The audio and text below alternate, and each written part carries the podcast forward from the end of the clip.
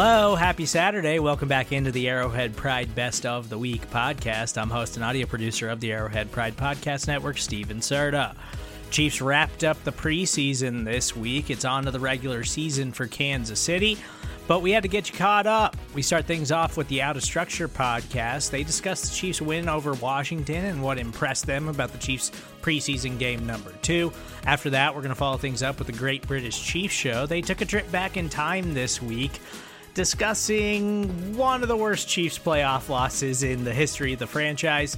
After that, we're going to take a quick timeout. When we get back, we'll catch up with Chiefs Coast to Coast. They discussed the Chiefs' impressive offense, at least in terms of the starters, through two preseason games. And after that, we'll finish things up with Show and B K.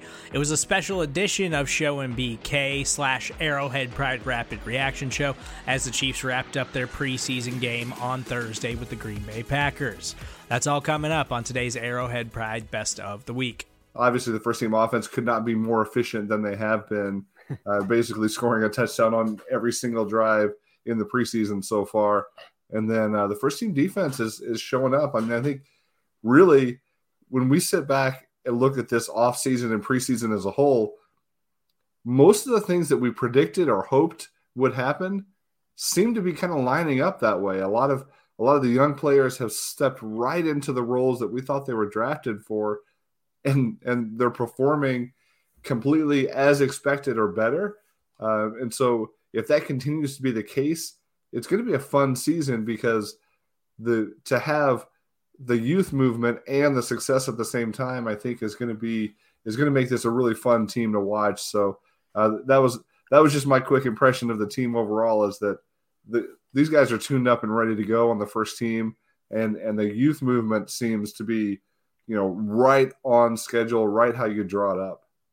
Yeah, first of all, on, on the Arrowhead, you're right, man. That that that sunny side, when it's September still, man, or, you know, obviously August, it it gets you, man. It, it comes down on you, but it's beautiful because I sit on that side with my season tickets, and it's beautiful during the winter, man. When that sun's on you, when it's cold, it makes life a lot easier, first of all. But, man, you're right, dude. That, that is that is the thing. I, I'm impressed with this team through two games as well. You know, uh, you mentioned three drives, three touchdowns. The first the first team also has, is seven for seven on third down conversions. They have not missed a third down yet. And, and you know, they've – I think I, I I noted it in my article, but there's there was eighteen – there's thirty-five total plays they've run, and eighteen of them have either moved the sticks or scored a touchdown. That's that's a pretty good rate right there. And I think you're right, man. We're we're exper- we're kind of get the lucky experience of, you know, there's an excitement in rebuilding when those teams are rebuilding. You know, you're on the ground level of a team. And then there's also the excitement of being a contender. We're kind of doing a little bit of both at the same time, a little bit as Chiefs fans. We're kind of get to experience both in both uh, sides of that fun um, as an N F L fan. So I don't know. We're in a great spot, Sags. It's, it's a good time to be a Chiefs fan. It is a good time to be a Chiefs fan, and it's a, a great time to have a podcast with a mailbag because you guys really brought the questions this week. So I'm excited to just di- dive right into these instead of going into a whole bunch of other takes from the game. We've got plenty of good questions to talk about, so let's just uh let's just go right to it. Ron, love it. Let's do it, Stacks. So from the, the Chiefs Pod, the Chiefs Pod on Twitter, what are your pro- projected sack totals, over unders for the big dogs? uh fifty-five, fifty-six, ninety-five, eight, fifty-one, etc. uh Ron, you have some over individual performance. Yeah, no, first of all, Chiefs Pod. I mean, come on, you're stealing our thunder here a little bit. We're the Chiefs Pod around these parts. So you, you can't be you can't be stealing our thunder too much. But uh, no, appreciate the question. Uh, yeah, no, absolutely. No, there's there's definitely some some big dogs on this defensive line, and trying to set some over-unders, man. I'm not Vegas, but I do think I have some good logic behind these, Stags. So hear me out real quick. I'm gonna just I'm gonna run through them real quick, and then you can go one by one after. So Frank Clark, I have at six and a half sacks over or under. I think, you know, his, his career high for, for the Chiefs is eight. I think, you know, six, you know, six or seven is kind of that teetering of like, you know, is it a good season or not? I think that's a good number. Karlaftis, I have at five and a half. I think that's just a solid number for a first round rookie. Chris Jones, nine and a half, right? It's either ten sacks or not. That's, that's the important number. That's what's important for Chris Jones. Carlos Dunlap, I have the same number as Karlaftis, five and a half. And then Mike Danna, since he mentioned him, I have it three and a half, which would be, if he goes over that, would be his career high. So from the start, Stags, Frank Clark, six and a half sacks. What are you feeling there? Yeah, not bad. I mean, I think you got a career in uh, as a bookie after this if this doesn't go well for you. Oh, you think? You think? Nice. Frank Frank at six and a half feels if I think I would take the over this year. Um, just just feeling optimistic about Frank. Um, I don't know that he's going to have a fifteen sack performance, but I think he can get to seven or eight pretty pretty easily. So I'll take over on Frank, but just barely. I think I'm with you on that. What about George Karlaftis, though? Five and a half. All right. So, as you well know, my pre-draft analysis and post-draft analysis of, of uh, Karlaftis was expect four to six sacks. That's what I think. That's what I said. Four to six. So th- this is still in that range. Um, now, after watching this weekend and last weekend, what I was worried about with him is that that what he did in college wouldn't translate into N F L blocking. It appears that it does translate and that he's going to be able to do what he does at the N F L level. And if if these first two preseason games are any indication, he might stumble his way into almost a sack a game. I mean, there's going to be games where he doesn't, right? But, like, if if he just keeps fighting through blocks the way he's doing it now, and being relentless like that, he's going to get some second and third effort sacks. Maybe there's one per game or nearly one per game available to him. So I'm going to take the over on Karlaftis now. Um, I'm going to I'm going to say reasonably comfortably. Let's let's say he's in he doesn't get one per game, but let's be conservative and say one every other game and say he he gets to that eight eight sack mark, which would be a, a phenomenal number for him this year. Right. No, you had the you had the chance, Stags. You had the chance to be the biggest Karlaftis hater in, in Chiefs Kingdom right there if you hit the under. I was I was a little worried for you. I was a little worried you were going to go there. I'm glad you went over because I agree with you, man. You're right. It, it's not even necessarily that he's this, you know, that he's this dynamic rusher or anything, and he's going to, you know, that's why he's going to get these sacks. That motor is there, man, and, and that relentlessness, like you said. And I really do think he's going to end up maybe playing as many snaps as any other defensive end on the team. So at that point, man, you just walk into more than five and a half sacks. You, you'd hope so, at least. We know Frank Clark only got four last year, so, you know. But, hey, I, I think there's a little bit of a, an effort difference between the two. Uh, you know, I, I love Frank, but there's that motor is hard to replicate. But I'm going to go Chris Jones. I'm, I'm going to talk Chris Jones here at nine and a half, Stags. Is that a good number for you? Yeah, it's a great number. Um, man, I, I'm feeling like a homer here going over on all three of the main pass rushers here. Um, but yeah, I think Jones is back in double digits again this year, and, and I think comfortably so. Uh, you know, give me twelve-ish for, for Jones on the season. So I, I think I think he's comfortably over that mark as well. I agree with you there. Carlos Dunlap, five and a half. This one's a little tricky. Yeah, I'm going to go under at this point because it was just reported, I think even today, that the reason Dunlap hasn't been practicing or playing uh, is the probably the, the worst – Uh, word for all Chiefs fans when it comes to injuries. Uh, it's an Achilles. Now, it, they didn't say it was a tear or, or surgery or anything like that, but when your Achilles starts acting up, I feel like that's a bad omen for his health this season. Uh, if he's not healthy, he's not on the field that much, and these other guys are are performing or exceeding expectations, then, you know, the focus isn't going to be on let's get, make sure we get Dunlap his. So I'm going to go under for him uh, and just say some of it might be a, an availability issue. Yeah. That's why it's tricky. You know, I'm, I'm glad you caught that. Cause yeah, it is a big story right now. I think, you know, an Achilles is something that, you know, every football player obviously needs, but it really helps you explode, right? It really helps that, that burst off the line, I think. And if you're not feeling well in that area, I don't think you're going to be playing very well, uh, you know, as a pass rusher. So, but it's also tricky because I think he's had six, at least six sacks the last like ten plus years or something. Um, so, you know, it, it's kind of a pride thing for him, I think. And and you kind of mentioned, he kind of mentioned that when he talked to the media um, earlier this mm-hmm. training camp. So it's interesting, yeah, you know, maybe his Achilles heel this year, you know. So, God. Oh no, Stags. All right. Oh God. We're, we're starting the puns early here. All right. Mike Danna, three and a half. What are you thinking there? Hey, man, I've gone over on just about everybody else. I'm going to go under three and a half for Mike Danna. Uh, not that he's a bad player, just he's just not that much of a pass rusher, and uh, he'll he'll eat up some snaps. He'll he'll help you against the run, um, you know. So I'll go under on on him. Yeah, and and three again is Mike Dana's career high, so that's why I put it at three and a half. And Yeah, I think you're right, because I don't. I think he's going to probably see the least amount of playing time he's had so far in his career, maybe this year, um, just because. Well, you know, hey, if Dunlap's you know not healthy, then maybe not. But there is the also the flip side though that he is playing a little more on the interior in pass rushing situations, which you know that could you know help him run into a few more sacks too. So it is interesting. But yeah, I'm with you on. I, I think I agree with you on all of those. I'm I'm not going to lie. I don't like agreeing with you too much, Stag. So let's move on and try to try to disagree on some stuff. Yeah, it's a bad policy. Uh, Jake Wilson at Jake for now, our guy. This year's draft class looks likely to test Spagnuolo's tolerance for rookie playing time. What is the maximum number of defensive rookies that we could see on the field together? That's an interesting question. Yeah, because he mentions Fenton's injury is is linked. You know, we don't know if it's it's a long term injury or not. So if it does linger, and Josh Joshua Williams, the rookie, gets early P T. And he, he asked, does it limit reps for Brian Cook, Leo Chenal, Jalen Watson, et cetera, which I get his point, right? It's like, okay, we can't throw all these guys out there. But at the same time, especially at the cornerback position, I mean, these guys have been getting those reps, right? We're not talking about throwing guys into the fire, you know, uh, because, you know, after going to the second and third team all training camp and preseason. You know, I, I guess Watson and Williams haven't necessarily gone with the first team. Well, Williams has, I should say, in the in the nickel, I guess. Well, no, Fenton Fenton just got hurt, I guess. So I'm talking all around myself, but all that to say, it's just there. There's they've been getting the playing time, especially a guy like Jalen Watson and Joshua Williams. They've been getting those reps. Well, and, and you notice that Jake doesn't say how many starters are they going to have on defense. How yeah. many are they going to see on the field together?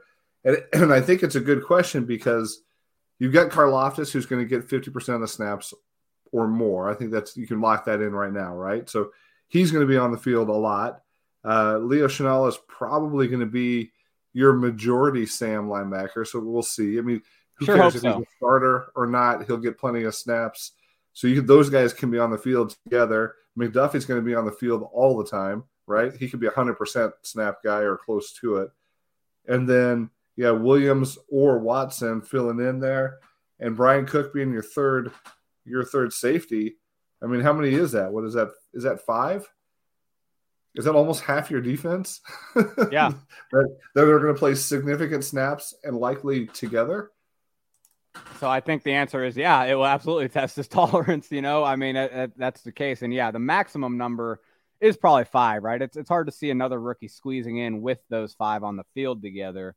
Um, but the interesting part about this, I mentioned corner, you know, Joshua Williams has, has been impressive, right? He's made some, he's made some plays in, in training camp, but man, Jalen Watson, you know, he's, he's been very impressive to me. And I know it's not been at the same level um, in terms of where, you know, Williams is playing with the ones more than, than Watson has in the preseason and stuff, but Watson has still been very impressive, Stags. And I don't know, they're both rookies. One of them played in the Pac twelve last year. The other played in D two. Like, is it that crazy to think that maybe like Watson could, you know, surpass Williams at some point? Um, because one of them is going to have to play, you know, very significant stat, snaps. And I don't know, maybe it comes down to it where a guy that's played major college football, you know, maybe he's more ready for it right away than Williams. I don't know. I, I just think I've been really impressed with him. What do you think? Yeah, I mean, I think Williams was one of the big stories of training camp, partially because we felt like he came out of nowhere, and partially because I think you get a look at those big physical players, the big long, the long arm guys in those one-on-one drills, and, and what you see in Saint Joe, it's not exactly the same as a game situation. And sometimes those physical traits make a guy look more impressive in camp. And then when the games actually come on, then you see who's, who's more ready. Uh, and, and so maybe that's what we're seeing now is that, that Williams has the impressive physical traits. Uh, but but Watson may be more ready, you know, to contribute. And right. I think he's Watson's taken his lumps, but he's learned from them. And I think there's been a few plays that jumped out at me. I mean, that the play that I loved from this last week's game was, you know, he was he had a blocker completely on him and was able to to come off of that blocker and make a tackle. I think it was a tackle for a loss even. Mm-hmm. And it was a really a spectacular play, a physical play, you know, that showed great awareness of where he was on the field, physicality and, and technique to be able to, to, to make that play in the run game. You know, I think that alone says to me that this is a guy that you can put on the field and, you know, he's not going to hurt you. And, and I think, you know, he, he might make some mistakes, but he sure seems like he's got the short memory uh, required to bounce back from that. So I think the arrow's pointing straight up on Watson. Uh, I think I think Williams is is still. I don't think Williams has fallen off. I think he's I right, think he's right. he's going to be a contributor this year for sure. But I didn't expect prior to training camp. I didn't expect Watson. I th- he felt like a practice squad pick to me at, at the time. Uh, now I think he's firmly on the fifty-three, and and he might get. I, yeah, I think we might be in agreement that he's he's going to get. A, he might get a full chance to uh, to contribute, maybe even ahead of Williams. Yeah, it's just one of those things where I think we all saw Williams take those first – he he was the first guy up, right? And so now in our heads, we're like, okay, well, he has impressed them more. And so we're kind of – you know, it's kind of like, okay, Williams is over Watson on the depth chart. Well, things can change really quick, guys, especially with two rookies, right? None of them have earned the right over the other to to play. I mean, it, it's definitely – it could change. And I, I do think you get to week one maybe and – again, a guy who's played D two football, like maybe, it, maybe, a, you know, maybe it just looks a little too big for him once we get there, but I'm not saying it does yet. Um, I'm, you know, it's more hypotheticals. I just really am impressed with J- Jalen Watson. So it's, it's good we shout him out. Cause I really think he, he's, he's, he's a lock for the fifty-three. I think we all know that at this point, um, obviously. Um, so it'll be interesting to see how they use him. In this week's show, Tom and I are going back in time to revisit an iconic Chiefs game from the past in our special podcast called Back to the Chiefs. This is where we act like we are literally living in the moment of a Chiefs game from the past. We'll be poking fun at the games from yesteryear with funny quips and mostly ironic takes for your enjoyment.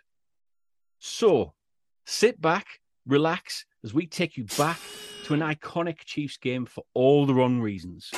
That's right, it's the twenty thirteen A F C wildcard game between the Chiefs and the Colts.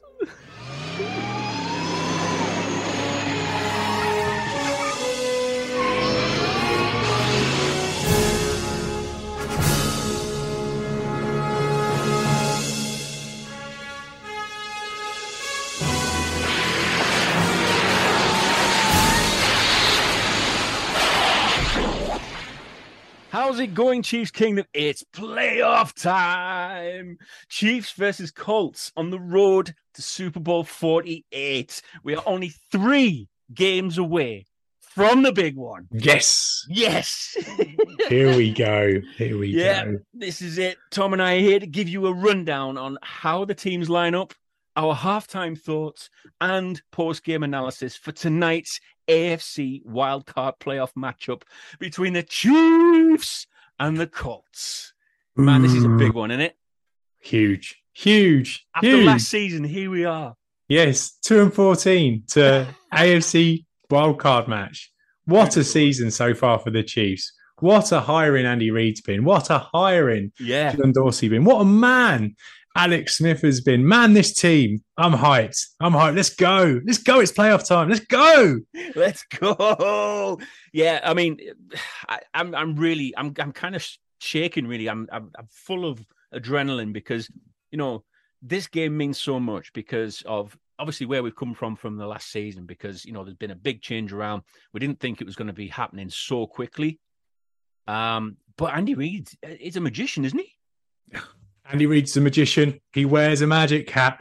And when he saw the Super Bowl, we said he's having that. Oh, I'm buzzing. I am buzzing, man. Like, I've literally just come straight from the Emirates Stadium. Arsenal versus Spurs this evening. Yeah. I come straight from work. Like I work at Arsenal. I work in the museum, work on stadium tours, walk straight out of that into the stadium. Arsenal beat Tottenham two nil. Theo Walcott got injured. He stuck his things up two nil in front of all the Spurs fans. Hopefully that'll be the only injury we see tonight.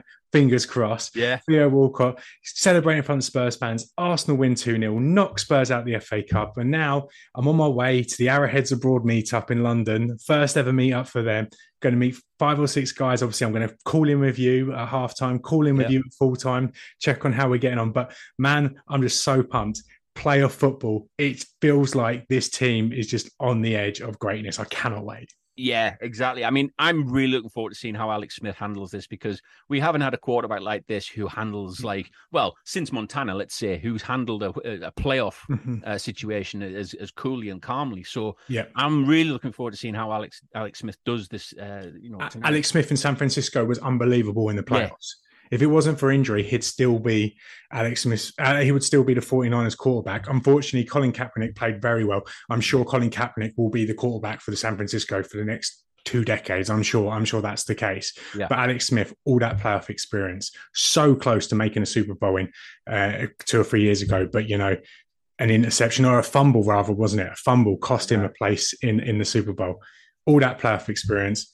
He had his best game in the playoff. I'm sure tonight he's going to be unbelievable. He's definitely the man. I mean, I feel safer knowing that we we've got we ha- that we haven't got like an aggressive loose cannon at quarterback. Mm, you know, yeah, somebody so. who's like, you know, like a gunslinger, that kind of thing. He's a game manager.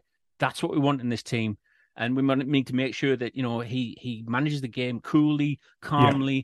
Um, you know, there's it, it's very key that we keep cool in this game. Yeah, conservatism wins in the playoffs, hundred percent, hundred percent, and that's that's how I feel about this going team. Andy Reid, okay, yeah, he has his box of tricks, and he's obviously got the dynamite that is Jamal Charles, and he has like these guys, these receivers, Donny Avery, uh, Dwayne Bowe, all these guys that can make plays. But what I like is that when the Chiefs need to manage a game, they are so so good at it, and I just. I, I'm honestly going into this, the Colts might be the home team. They might be two and a half point favorites, yeah. But the Chiefs, with their their their talent on defense and the experience they have at coaching quarterback, I feel like they're, they're ready. They're ready to make a run. You mentioned him before, Jamal Charles, season M V P, surely. I mean, the way he's been playing recently has been phenomenal. What, in the league or just... In the league. Yeah, yeah, yeah. Without a doubt. I he's... mean, the way he's returned from injury has been unbelievable. I mean, he's certainly the fantasy M V P for this season. That is for sure. What was it? Only a few weeks ago, he was got, what, five touchdowns against the Raiders, was, uh, Raiders wasn't it? Yeah. Um, just unbelievable. Did you have him in your fantasy league? I did actually, yeah. yeah. Oh. I think he got like fifty-one points that one game day or something like that. I mean, mad, Leaky. absolutely mad. But before we get to the like, before we get on, yeah. Um, and I'm sorry for shoehorning this in, but you know, sometimes on a podcast you just have to go out there a little bit. Go on, then. But on the tube here, some man started talking to me about something called Bitcoin, and yeah, yeah, exactly. And he said to me, Tom, somehow I gave him my name. I don't know why. But just give your name out these days, dear. He said, Tom, I'm going to give this piece of advice for free. And he said, buy Bitcoin. And I, I, what I think it was, I think he probably just went to the cinema to see The Wolf of Wall Street.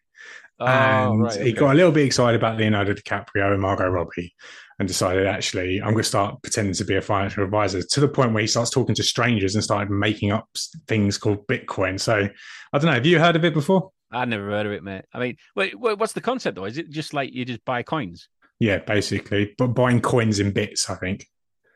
What, mate? In bit, bits, bits of, of coins? Bits of coin. That's what I, that's what I assumed it was. I but... would never take off that, mate, will it? I mean, it's not as if anybody's going to get like paid in that in a salary, is it? Exactly, exactly. Yeah, never take off. It never, never take, take off. off, mate. Never take off. Um, I mean, let's talk about some of the, uh, the the the other kind of keys in this in this matchup before we get into the actual game, because um, you know, we talked about the offensive side. You know, Alex Smith, Jamal Charles. Let's have a good look at the defensive side, because you know we've got a defense now that looks to be solid. We've got some great players in there now. I mean, Eric Berry's looking good. Uh, Justin Houston is great. Uh, Derek Johnson, one of your favorites. Uh, Tamba Hali. Um, You know, Marcus Cooper as well. He's another one that I think when you get you look at those players, I mean, they're like Pro Bowl level players. Yeah. That's, well, they, the Chiefs had like nine Pro Bowlers last year, even though exactly. They were like two and fourteen or something stupid like that. Crazy, isn't it? So you know, you, you know that with Bob Sutton holding the reins of this defense, you know that it's not going to be a high scoring game with somebody like you know Bob Sutton in, in charge no. here. You know, it's. It, you, I feel safe knowing that we have him and we have this team, we have the players that you know that will back him up, um, and I'm looking forward to, to to seeing what they can do in this. I mean, do you think there's going to be many takeaways in this, or is that going to be key? Do you think for this? Well, no, I don't, because like if you look at the Chiefs' defensive performance in this past regular season. Yeah. They only conceded like more than twenty-seven twice. That yeah. twi- no, three times. Once against the Raiders, but they won that fifty-six thirty-one. Yeah. Then they lost to the Bron- uh, they lost to the Broncos twenty-eight thirty-five, and they lost to the Chargers thirty-eight forty-one. So they were all in div- like, they were in division games. So mm. the in division games, the offense is always going to have a little bit of an upper hand because they've seen each other so many times. Yeah. But overall, this this defense, this Bob Sutton defense, has been something that's that we can rely on. And I think when you've got a unit like that and you have a defensive coordinator coordinator like that, I think they're probably built for playoff football. Yeah. And and they get after the quarterback very well. Tamba Hali, Justin Houston, God knows how many sacks those two have had amongst each other oh, this year. Brilliant. The defensive touchdowns that we scored, remember, obviously Eric Berry got one early in the season against Philadelphia Eagles. Sean Smith got one against the Bills early. I think that was like a hundred-yard return, wasn't it, that he got early in the season as well. So the, the defense is always up for making big plays. And, and obviously they're going against a quarterback in Andrew Luck, who is, remember, he's a he, he's only like, what, his second year starting, I believe it is. So, yeah, yeah. he's second first playoff game. So it's going to be, he's going to be a big occasion for him. And I, I, I fancy the Chiefs to get after him early and the Chiefs to build some momentum before halftime uh, where they can get after this quarterback and probably create some turnovers. I, I, I fancy the defensive chances tonight. And obviously, we have really haven't talked about the big guy enough, Andy Reid. Like this, this, this guy. Like, it's, do you know it's been a year to the day since he got hired by the Chiefs? Yeah, a year to the day. And what a way! Longer, doesn't it? It does. It does. It does. Um, what a way to mark your anniversary, um, like a playoff game. Come on, like is it, how long? Like he had so many bad times in playoff games in Philadelphia. Yeah, go on, mark your first one in Kansas City with a win. Come on, yeah. I mean, he's he's always been. I think the Eagles fans were kind of a bit harsh on him because of his clock management and stuff, didn't yeah. they, as well? And in, in the past, and you know, I mean, it, it's a bit harsh because he's he's made the Eagles a kind of bit of a powerhouse in in recent years. Mm-hmm. You know, um, you know, getting to to multiple like N F C Championship games. Um, And yeah, he's, he's you know it's he's he's kind of fallen on our, on our lap, and already we're seeing the fruits of it, of yeah. the fruits of having Andy Reid here, and it's it's been a great great start to him, I think. And if you can keep this up, if you can keep this up, I'm certain we can get a Super Bowl or two out of him. Yeah, definitely, hundred percent, hundred percent. Anyway, game's about to start, mate. Uh, should we have a quick prediction? Okay, I, I think it's going to be a, a cagey affair. I think feel like Alex Smith is going to have a good game, like a, a really good Alex Smith game. two hundred yeah. yards, two touchdowns, no interceptions. Jamal Charles, he's going to be the guy that we lean on. He's going to he's going to have a one fifty game. You know, just a good Jamal Charles game. Two rushing touchdowns, one one uh, receiving touchdown, and then when we need to close out the game, the defense will do it, and Jamal Charles will run down the uh, Colts' throat. On the other side of the ball, I fancy Bob Sutton. I fancy Justin Houston. I fancy Tamba Hali, really to get after the Andrew Luck and really create havoc for him. So I'm going for quite a convincing Chiefs win. I'm going to go for the Chiefs thirty-eight and the Colts ten.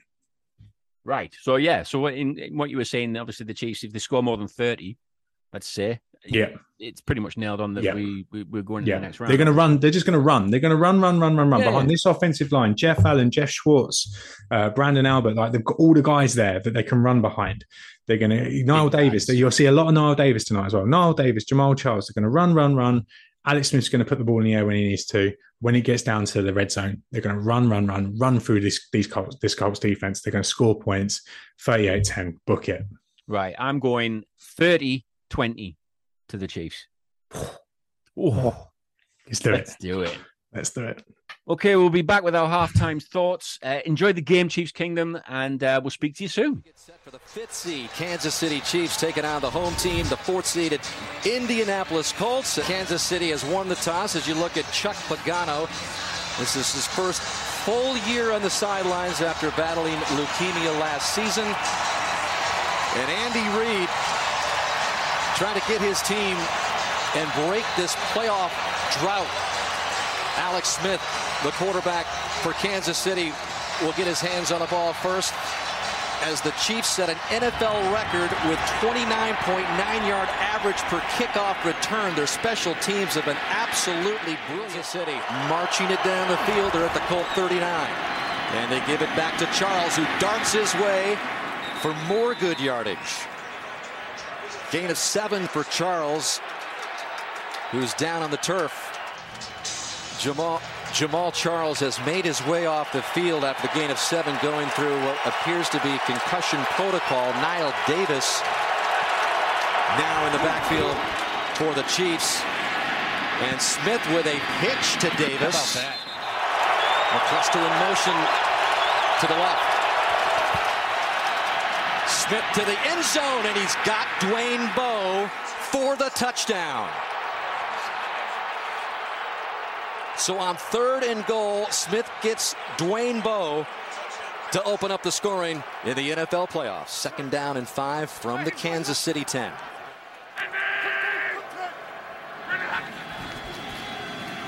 Another pass. That one for a touchdown to Hilton.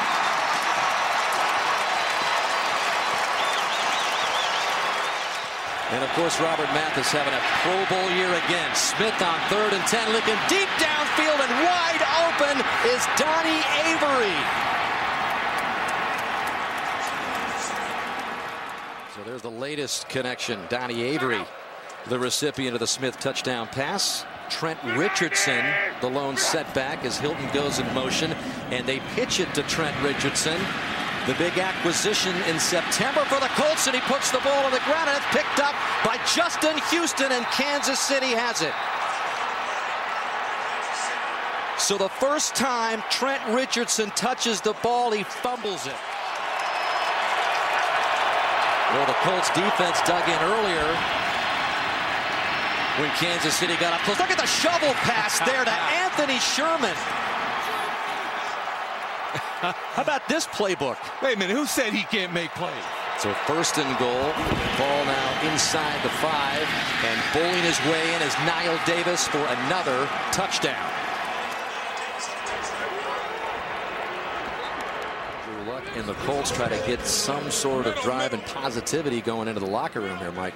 Yeah, this is an important drive, obviously. I, I mean, I'm, I'm, I'm stating the obvious, but at this point, Andrew Luck's got to do anything he can to get points on the board. And without his counterpart, Hali has not been as effective either. It was a loss of seven, and Luck's pass is picked off by Brandon Flowers. The Pro Bowl corner with the interception. Kansas City in the first half, they have a twenty-one point lead over the Indianapolis Colts, as the Colts are at home. And Mike Mayock, a lot of people wanted to make a big deal out of the matchup a couple of weeks ago when at Arrowhead, Indianapolis handled Kansas City. You weren't in that camp. I just felt like Kansas City's got a lot more frontline talent. Man, there we are, Chiefs Kingdom. Halftime. Your Kansas City Chiefs, thirty-one, Colts, ten. I mean, this was domination from the start, wasn't it? Man, like, pinch me. Is this is this is this the is this the Chiefs in the playoffs? Like, I I heard something about curses pre-game. Please, curses, curses are for losers. Ah, come on, as if thirty-one ten at halftime. Yeah. I think I've just seen a stat, the most ever scored by an away team at half in the first half in a playoff game ever. That, that's insane. I didn't even know that stat. Andy Reid's Chiefs making history in the playoffs. Man, where do we start? Where well, do we start with I mean, this? Like, I'm, I, I don't know whether just to, like, you know, just like scream with excitement, or just, you know, already get the champagne and get get the rounds in at the bar and just start celebrating. I, I just yeah. don't know what to do with myself. This is this bring, is crazy. Bring the champagne. Forget the ice. We don't need to put it on ice here, do we? Just bring the champagne in. We're, we're we're going through the next round. I mean, this is. I mean, let me just say by start by saying that Alex Smith. We everything we said at the beginning. He's calm. He's cool. He's the man with the job, isn't he? He he just manages this game right the way down to it. And we said, we said, didn't yeah. we? We were right, right at the beginning. This is what we wanted out of a quarterback. I mean, like I said, he's going to be a game manager tonight, and I couldn't be more wrong. Like it, it, it looks like finally the Chiefs have got like their own mini Brett Favre. Honestly, yeah. It really does. The way he's slinging like shovel passes and just like slinging it long shots to Donny Avery, just. Man, Alex Smith decided, right, this is my time. Everyone's watching me. It's Saturday night. It's the playoffs. Let, let, let, let's go. And it's just been it's just been amazing. But I don't think we should start with Alex Smith. I think yeah. we need to start with with the defense. Like, yeah, they, they, they have set a tone, set a tone early. Like, I think it was, was it the first, was it the first drive that there was an interception? Yeah. I mean, literally the first drive. I Brilliant, wasn't it? I did write it down somewhere, but I've, I've lost my notes. I can't, can't remember the last. Probably spilled it on your beer. Yeah.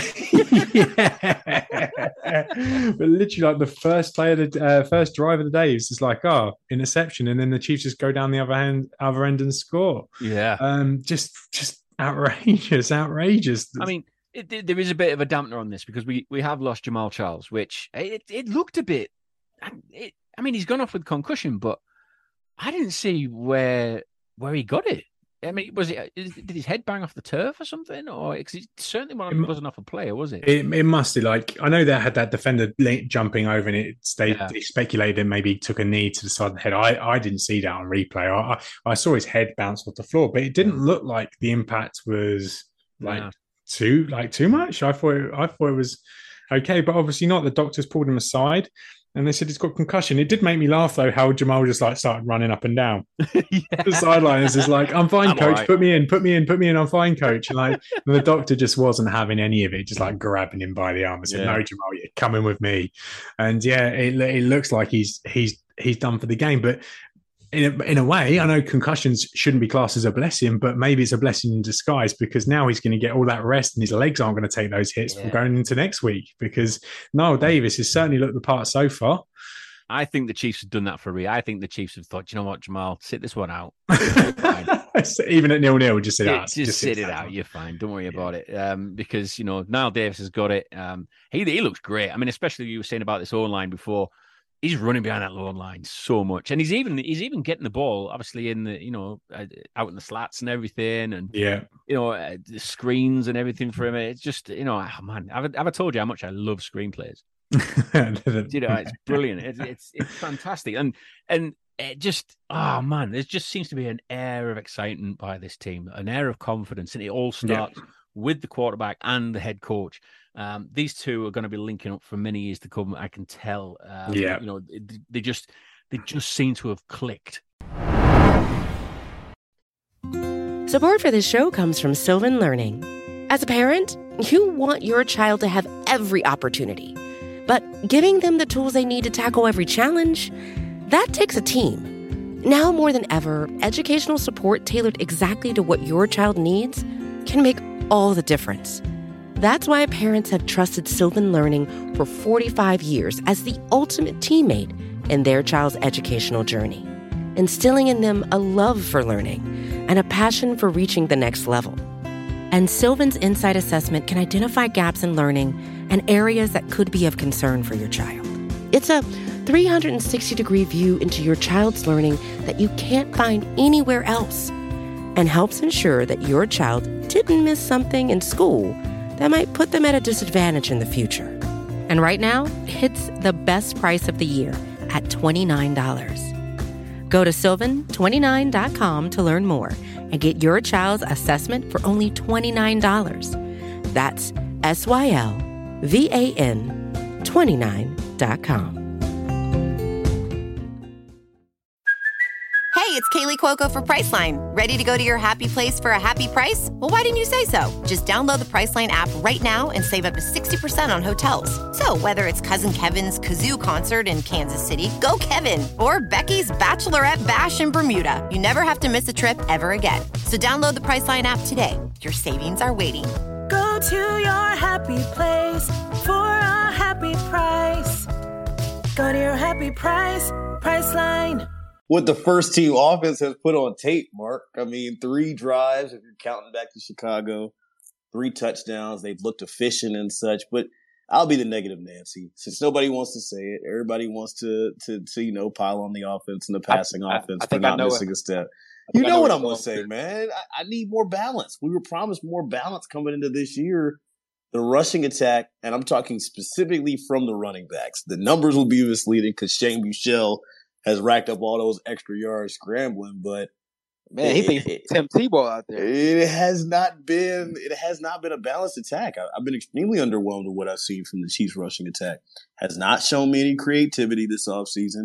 Hasn't shown me Clyde Edwards-Helaire used in a different capacity. He hasn't shown me that he's gained any explosiveness or speed or any of that. And you know, as much as the Isaiah Pacheco hype train is rolling along, there have been some some rookie growing pains. And I'll throw that tweet up in Jumbotron because it generated some pub as well. But as encouraged I am by the by the first team offense, passing specifically, the, the rushing game leaves me just uh, as worried as they did last year. And are you referring to that tweet that shows when Pacheco missed the hole? Is that what you're talking about? Yes, correct. I, yeah, I'm, yeah, I'm searching yeah. for it now. Yeah, I was going to talk about that. And here's the thing that I was wondering when I was watching the game, and I was disappointed with that too. I actually made a tweet saying that my only complaint, not just for the offense, but the whole entire team, is really just the lack of a rushing attack. And I was just wondering, because it's hard to tell sometimes when you're just watching the game on T V until you actually watch the all twenty-two film. I was wondering, is it more of the offensive line's fault, or is it the running backs just not uh, running in, in the right holes? And I think it's actually the running backs. Uh, obviously, that one play everybody's talking about that you just re- referenced, that you just put in the Jumbotron, where Pacheco, he should have bounced it to the right. And then you can see Mahomes kind of upset with him after the play, saying, hey, man, you're supposed to run that way. So I don't. I, that kind of gives me more, um, I guess you could say, optimism. The fact that it's more on the running backs than the offensive line, because, you know, we already pegged this offensive line as being, you know, top five. And they're built for the running game primarily. Like, they're a bunch of physical guys, bunch of bullies, especially in that interior where you got Trey, Trey Smith, Creed, and Joe Tooney, right? So I think that's something that can be corrected from the running backs, especially with Pacheco being a rookie. And you got to realize this guy came from Rutgers, man. So I, I can imagine their offensive line wasn't very good. So um, he has to trust his offensive line more because he's not used to doing that.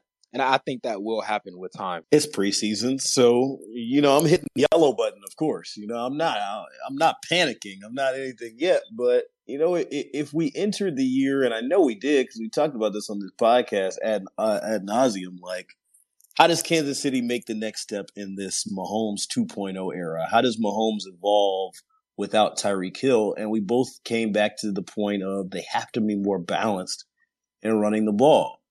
Uh, you say it's on the running backs. You know, I'm tending to say that, you know, there is some sort of middle ground here. There needs to be a better uh, point of attack on, on how to use the running backs. I, I think I said this on the pod last week. I, I think I'm more willing to give Clyde a, a benefit of the doubt that he's a better athlete than we've seen from him.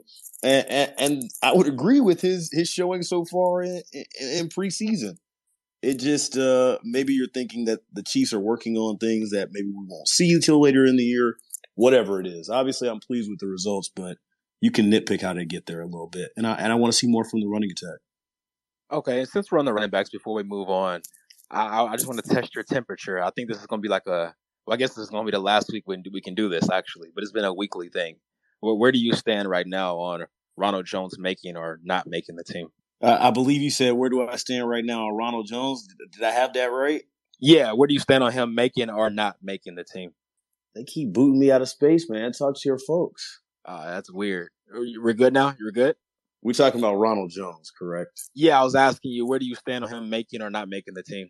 You know, the the the move that I'm sure we're going to get to at some point, but it, it comes up now, and it's Derek Gore. Uh, fracturing his thumb and, and potentially missing time, being placed on I R potentially, that opens room, that opens spot. That that that right there gives you one more opportunity to to maybe show me what you got, and, and where the numbers weren't what they were a week ago, it gives you an opportunity. I can't say that anything that he's in the preseason has given me an, uh, a reason to add him to the roster, but trying to fr- finish up the preseason on a high note here on Chiefs Coast to Coast, it is Chiefs versus Packers. Thursday Night Football. If you're here in K C, you can watch that game on K S H B forty-one. Last preseason game as the Chiefs try and tune back up for the regular season. Four straight A F C title games. Maybe it's a fifth. I don't like what I've seen from the running game. My guy Mark Gunnels is loading back into the Bro, room. They, I know they kicked boot- me out now. If, yeah, this is. Yeah. What the heck? It's a brawl. You know, once they kick you out, it, it's really something going down. Well, I mean.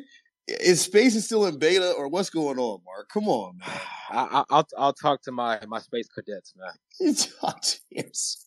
Sound like Serta's fed up, man. He's like, we're going to, we're going back to video full time next week. No, but no, I didn't get to hear your answer on Ronald Jones. Can you tell me one more time? I'm sorry.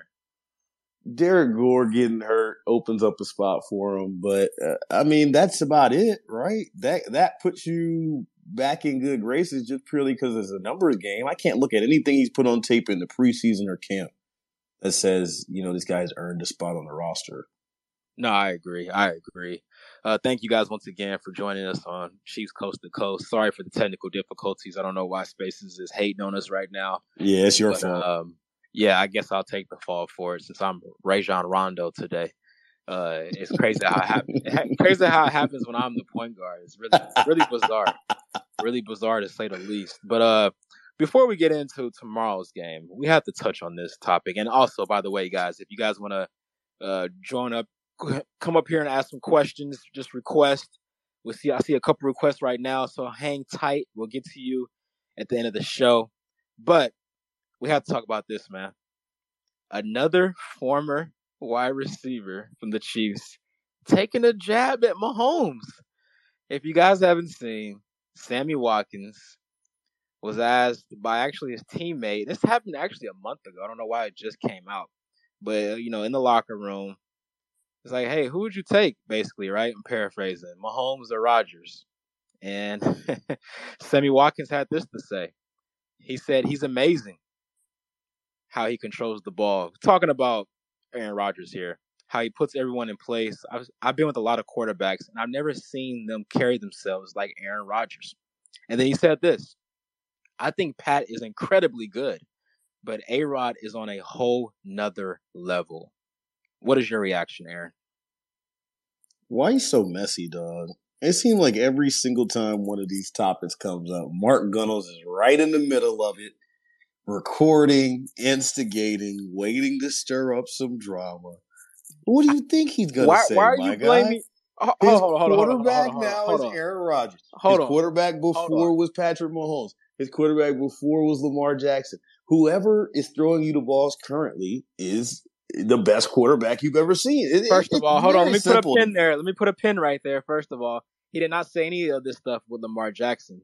First of all, it's, what you supposed terms, to say in terms of comparisons to Mahomes? He did not say nothing like this when he was in Baltimore. If somebody came Second, to me now and said, you know, who's the best podcast co-host you could ever have, yeah, you would be offended if I if I mentioned an ex podcast. Okay, co-host. but here's the but here's the issue, Aaron. He didn't have to say A-Rod is on a whole nother level. You don't have to say that.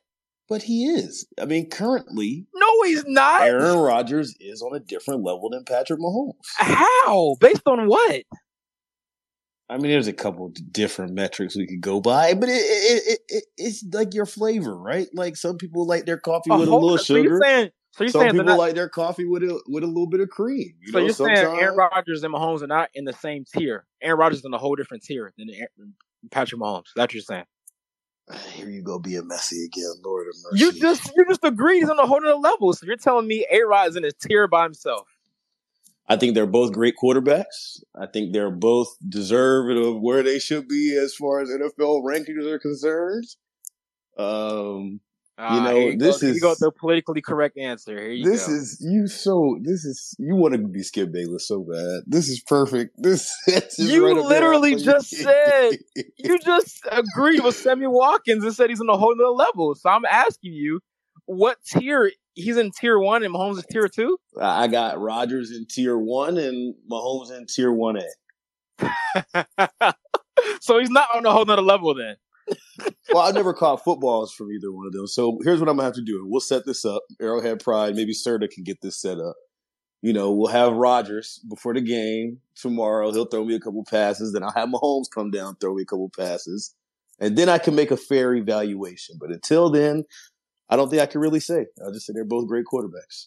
Anyway, so, I mean, so your your overall takeaway is Sammy Watkins should say this. Like, you have no issue with this. Well, duh. This is like the same thing when Tua went down to Miami and was like, oh, or excuse me, when Tyreek went down to Miami and was like, oh, no, Tua's the best quarterback I've ever played with. It's like, what do y'all expect he's going to say? But here's the here's the thing, though. Like, you don't think there's something more there? Because, I mean, I don't see other guys bash their former quarterbacks the way I've seen Tyreek Hill and Sammy Watkins do. Like, you can you can big up your quarterback without downing the other. And this feels like they're bigging up the quarterback and then also downing Mahomes. Like, you can do it without, like, downing the other guy. You you don't believe that? I'm going to tell you, Mark, this is so nothing that it was literally said a month ago and it didn't make headlines. It, it was said a month ago and nobody said anything. And now in the in the lead up to them playing, not really playing each other, standing across the sideline from each other wearing, wearing shoulder pads and a visor, people had to dig up some new news. F S one and all your folks got to work and said, oh, we found something. we we got one. Y'all celebrated and had content for weeks. I, I, I will not allow that content to infiltrate this show. Well, now you know tomorrow when you're at the game, Sammy Watkins will get booed inside of Arrowhead. Sammy Watkins was going to get booed in Arrowhead no matter what. Nah, I don't know about that. I actually don't know about that. I don't Sammy, think Sammy Watkins was on that list for Chiefs fans. He, he he was on that list where if you did something good, you know, it, all it took was one thing bad to happen, and then we flipping right back over to the bad. Yeah, so I, I think it's I think it's disingenuous, and you can say whatever you want. What are you supposed to say? You can just say there are both great quarterbacks, and I'm I'm eager for the opportunity to play with Aaron Rodgers right now. You didn't have to say that A-Rod is on a whole nother level. I mean, that is just, it's just, it's not true. It is liter- it's literally not true. Aaron Rodgers has been the one Super Bowl in what, fifteen, sixteen years? Mahomes has already been the two. He's been the four straight A F C championship games. I, I mean, we've seen Aaron Rodgers fold plenty of times in the playoffs. I, I, I just, I just don't understand it. But I mean, hey, that's his quarterback now. So let's see if they go to the Super Bowl, because Sammy Watkins won a Super Bowl with Patrick Mahomes. So, I mean, if he's on a whole nother level, the Packers should win the Super Bowl this year.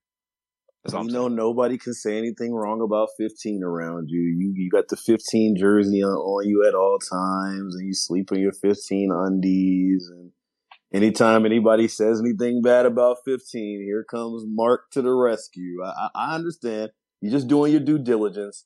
I promise you this won't impact anything that happens on Sundays.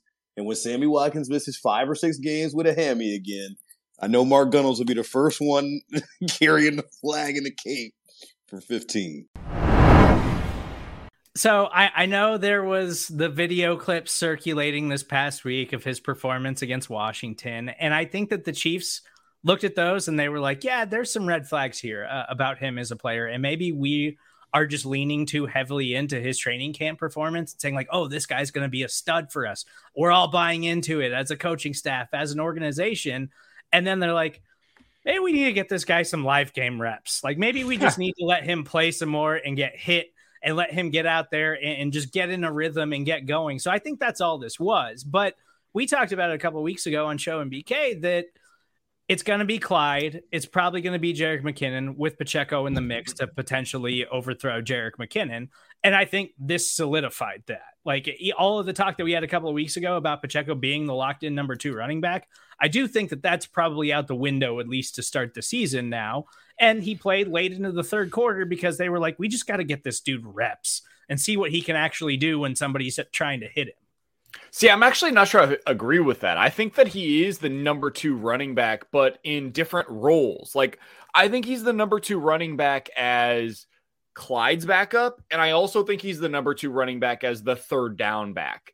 And I think those are two different roles in this offense. Like, in Andy Reid's offense, you need to be a guy that can, if needed, be somebody that can step into that role as being the pass-catching running back. And by the way, it's B K. Appreciate you guys listening tonight. Uh, had to hop in a little bit late here for a work function. But I, I, I think well, that you didn't, Isaiah, have to say, you didn't have to say all that, man. I, I mean, didn't you know. You had to give us a work function, man. Uh, they should just say I slid in here. um, Isaiah Pacheco, I think, is the direct backup to both Clyde and also the direct backup to what you have with Jerick McKinnon. So I think he is the number two running back. I just think this offense is so dissimilar to so many others that you see around the league where like Christian McCaffrey is both the third down running back and also the grinder for the Panthers. Like you look at some of these other places and they will have the same back that works on first and second down as they do on third down. The Chiefs are not that team. They're a team that will have somebody that specifically comes in, like Darrell Williams last year was exclusively coming in on third downs. And that is a role that's very difficult to carve out in this offense. And I think Isaiah Pacheco has already carved out that role behind Jerick McKinnon, but also he's the second second guy that is behind Clyde Edwards-Helaire as well. Yeah, I, I yeah, I, I I agree with those points. I do think they wanted to see him get some carries. Agreed. Yeah, uh, and, and no, I'm with you on that. Yeah, I, I think that I think that was like to me. Anyone could concern like why is he why is he playing this late in the game? Is he has he lost his spot? If they lost No, it's just I just think they want to see him get carries. Um, uh, you know, just looking at different parts of the game, Sky Moore has has a lot of people excited, including you, B K. Uh, it has a lot of people excited. I wonder why. Uh, um, you know, I, I, I can't, and we'll have to wait to the regular season to really see, you know, big play worth, you know, big passing play, big completion, big touchdown, something like that. But, you know, he at least had a, a big play in terms of the penalty he drew tonight. And we'll see, we'll see the baby steps there. I was hoping in this game, not as much this game because Mahomes didn't play, but the last game that he'd be more involved with Juju and McColl being out of that game. But we are starting to see some things, not just think for people like B K out there. And Serta, you can get in this space too, and anybody listening, like, let's just remember he is a rookie, and let's let's uh, let's let him slowly get, you know, get his get his space here, and and not expect like he's gonna come out the blocks rolling, like drawing a penalty like he did that set up. Uh, you know, as a big, is basically as a big play is, is, is something that is, that is a good step for him right now. Well, one, I, I think the most excited I was for him tonight was that he finally flashed on a punt return and had a big punt return uh, on after the Packers opening drive. He, he finally broke one a little bit. And so we got to see a little bit of a glimpse of his explosiveness. And on the post-game show after the Commanders win last week, we had a lot of commenters saying Justin Watson's better than Sky Moore. um, like, and, and saying, you know, the Chiefs running game, it looks terrible because Isaiah Pacheco is not doing anything. And it's the preseason. What I look for in the preseason is, does that guy look like he belongs with the guys that he is playing against? And Sky Moore, I think definitively, has looked like he belongs in the N F L. And that deep pass play, while it wasn't a completion, yeah, he did draw the flag. Also, his release off the line of scrimmage uh, against uh, a, a upper half of the roster unit against the Green Bay Packers was very, very good. And then we saw the deep shot from Mahomes to him last week that wound up not being a completion because Kendall Fuller made a fantastic play on the football. I'm just excited that we're seeing deep shots to Sky Moore because those are going to connect sooner or later in the regular season. And I have been impressed with him in the preseason, despite the fact that he hasn't had any explosive plays yet, because it's the preseason. And I still have plenty of faith that he's going to be really good this year. Yeah, I, I think both things can be true, right? Like, you have a situation where you have a very young and explosive and talented player that's ready to go. Like, if Sky Moore needed to be the number two or number three receiver this year for the Chiefs, I think he'd be fine in doing so. I really do. I think he's ready to go in that re- regard. But Juju is going to be ahead of him in the pecking order. M V S is going to be ahead of him in the pecking order. It should not surprise anybody if McCole Hardman ends up being ahead of him in the pecking order as well in terms of like number of touches this season. Sky's going to get his touches though. Like, he's going to have opportunities this year, and we've already seen in the preseason in three games, when he gets those opportunities, he's got a real chance to make a play with them. Last week, you saw that post corner where he routed up a cornerback that we all deemed to be pretty damn talented. And what ended up happening is he didn't make a play on it. But, like, that's going to happen for him down the road. So I am not in the least bit worried about Sky Moore. And, in fact, I think this this preseason so far, what you've seen is that everything we said about him preseason, Ron, I know you hated it. You were worried about it. You weren't on with on board with us. Man, the routes are real. The releases are real. And he is a guy that is going to absolutely be ready to go quicker than we expected most rookie receivers in this offense to be. I think he's going to be a productive player for the Chiefs. But that being said, like, if you're playing fantasy football and you're taking him in like the sixth round or something, don't be disappointed when he doesn't live up to those expectations. This is about him being a better football player than some of the production that you might end up seeing on the sheet, because the Chiefs are deeper at wide receiver this year than they have been in as long as I can remember, honestly. Yeah. I, I, like, I, I think he's going to be productive and impactful as well. I, I just like, let's just, let's just keep in mind with what they have on the team and what they have around him, that he's not going to just come in and just light this thing on fire. Like, you know, like he's going to, he's going to be ultra productive, because I, I don't, I don't think right off the bat he's going to be that. I agree. You know, you know where else they're deep on this roster? At tight end, baby. Hit it, Kramer. Oh, Matt don't Bushman. Keep, don't keep Two touchdowns tonight. Big Matt Bushman. He did leave the game with a shoulder injury, but he had two down touchdowns. The field. Matt Bushman. And no one's Look at Matty Ice. Touchdown, Chiefs. Totally Are we having a Matt Bushman conversation? We're doing that? I, I, I am. You got a problem with it? Look at yeah, look at I Matt do. Bushman. I do. He's not making at, the roster. Look at Bushman. Hey, he'll he, never. Oh, here we go. Here's another one. Oh, my God. Caught that in traffic. Did you see that block? Look at eighty-two. Look at eighty-two. You see Defoe? What? Why, you see Defoe? Why you have, but why do you have you to take Defoe? That moment from him? Hold on. Hey, that? Kramer, Kramer, can we run that back again? No, Hold we on. don't need to run that. Let, let's run that last one back. No, no, no. We don't need to see this third one. Let's run that last one back one more time. Yeah, yeah. Here we go. There we go. Look at Defoe. eighty-two. eighty-two. Oh, I think you could make the argument that he kind of missed the block and then probably held that. First, first off, don't do that. Don't do that to first me. Off, Look at that. Off, Look at that. First off, B K, what we're not going to do is not you're going to just take and, and, and act like Kramer is your personal assistant to just go and just start running things back for you. Inserted in it, so I felt like I could. For Defoe. For Defoe. Well, I mean, for Defoe blocks.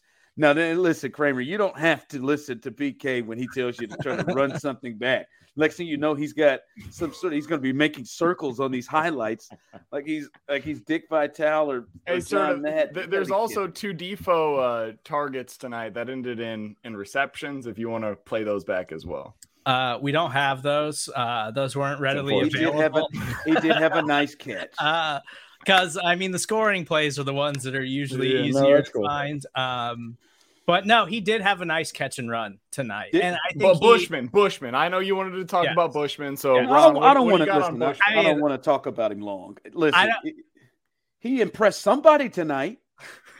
He did like leave the game with a shoulder injury late in the game, so he that's all right. Good. He'll he'll get past that. But he impressed somebody around the league. Like maybe somebody saw a, a tight end moving that way and got it, and and maybe maybe maybe got himself a look from another team. I don't think he's making this one.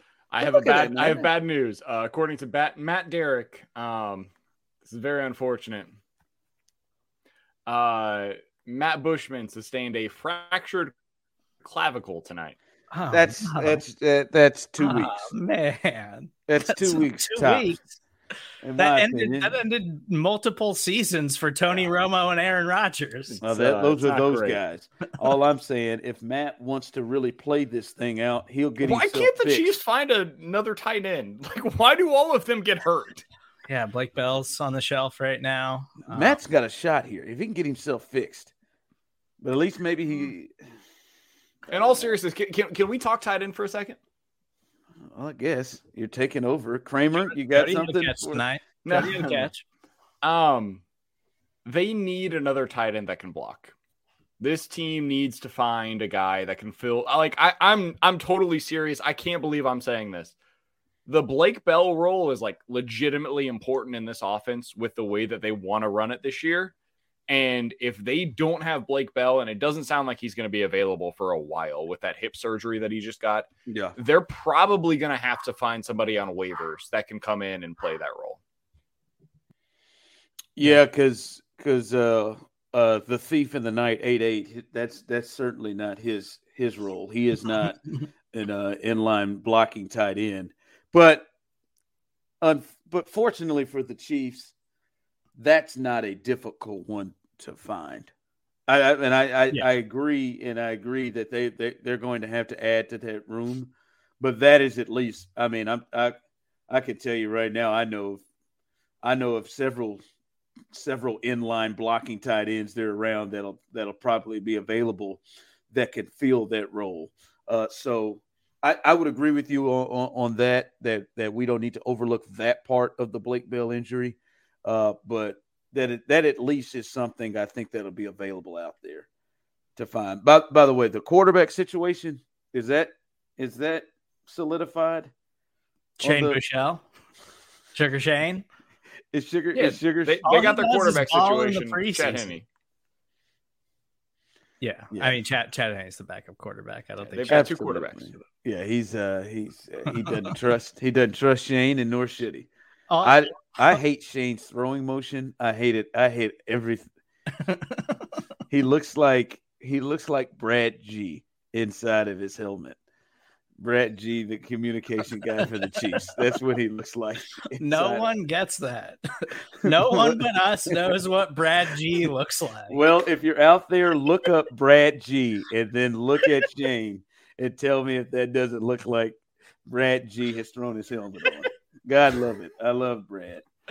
All right. Can, all right. Can we get some serious conversations? Not talking about talking about the defense. Talk, talking about the most under talked about thing about this football game. Yes, I'd love okay, to. Okay, what what is that? Sir? What is the most? Under, I feel I mean... like it went totally overlooked that the start of this football game, George Karlaftis got the start at defensive end opposite of Frank Clark. Clark only played the first series, and then yeah. on the second series, it was Mike Danna and George Karlaftis. And yeah, throwaway preseason game number three. I think it means something that George Karlaftis got the start over Mike Danna in this final preseason game, and nobody talked about it. That was crazy. Because I, many others, I don't believe, thinks it means anything like you do. Why did he get the start over Mike Danna? Why does that make sense? He's because a rookie. He's well, no, because yeah, he's, he's a starter. That makes yeah. sense. But they haven't confirmed that he's the starter. I feel like he just got confirmed that he's going to be the starter over Mike Danna. But I mean, I mean, I don't. I, shouldn't it be it? Yeah, like, I just I mean, didn't think he was gonna. I didn't think he was gonna be the starter at the start of the season. I really didn't. Like, I feel like you lost it wherever you were watching it when you when you saw that. Like, I was just oh like, God, big what... time, get in there, George. Hell yeah, yeah. I think. Listen, I, I, I'll say this about George. George has has he has come along. Fa- quicker than I thought he would, and has put himself in a position to where George is starting. Oh, okay. It should. Like I, and I, I'll give him credit over that uh, for that. Cause um, I, I didn't think he would be this far along, and he is already to me shown to be a better player than, than I thought he would be at this point. But I, I mean, I think he should be starting.